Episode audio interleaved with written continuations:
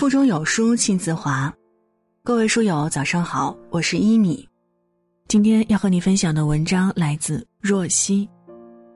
全民族静下来，是一个国家深度思考的开始。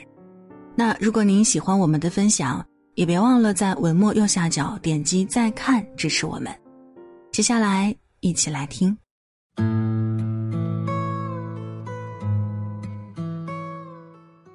在以色列有一个安息日，这一天最大特点是不能工作，商店、饭店、娱乐场所大都关门谢客，公交车也停运。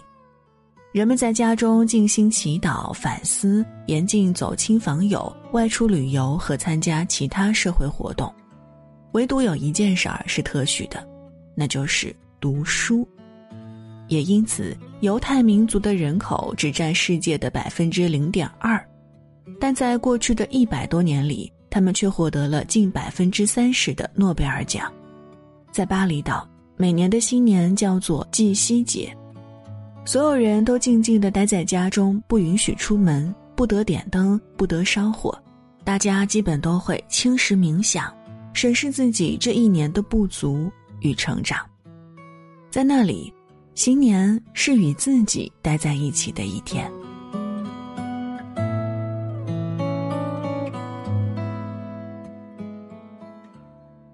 中国人的新年往往是热闹非凡，爆竹震天响，走街串巷，互相拜年，却遗忘了拜访自己的心，与自己做一次对谈，忘记了沉淀下来，仔细看看自己的人生，审视一下自己过往的种种，真的是喜乐平和吗？以及还有哪些旧的习惯可以改善呢？全民族静下来，是一个国家开始进入深度思维的启示。病毒疫情在春节前的突然爆发并不是偶然事件，这是大自然给我们每一位中国人敲了一记警钟。现在中国人的疾病一半是污染造成的，一半是吃出来的。这个春节我们都戴着口罩，我们都静坐在家中，这是全民族的一次契机，一个扭转大局的契机。每个人都请仔仔细细地看一看自己的人生，审视自己的生活方式，审视自己的饮食习惯，审视自己对万物生命的态度。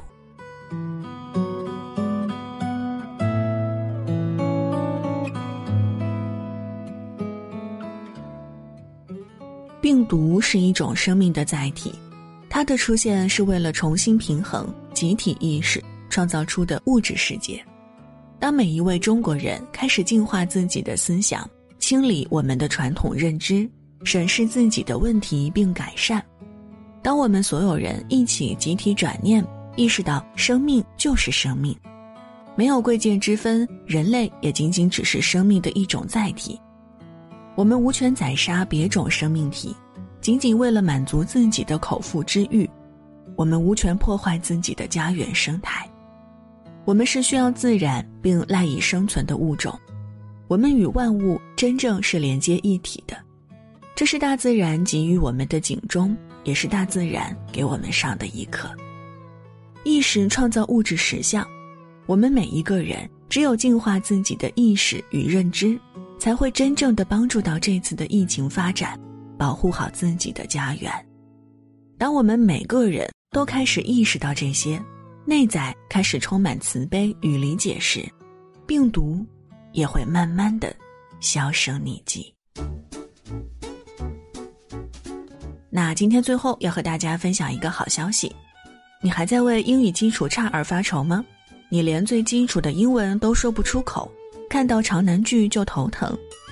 前新东方英语名师现场直播免费教学，连续3天，每天2小时，纯干货英语知识分享，原价399元，现在仅需0元，还剩最后100人，扫码进群即可收听。本次开课时间为2月4日晚上8点。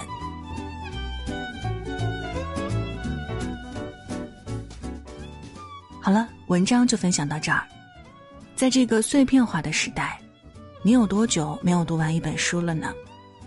长按扫描文末二维码，免费领取52本好书，每天都有主播读给你听。当然，如果您喜欢我们的分享，也期待您在文末右下角点击再看，并分享到朋友圈。我是一米，感谢各位的收听，祝您早安，一天好心情。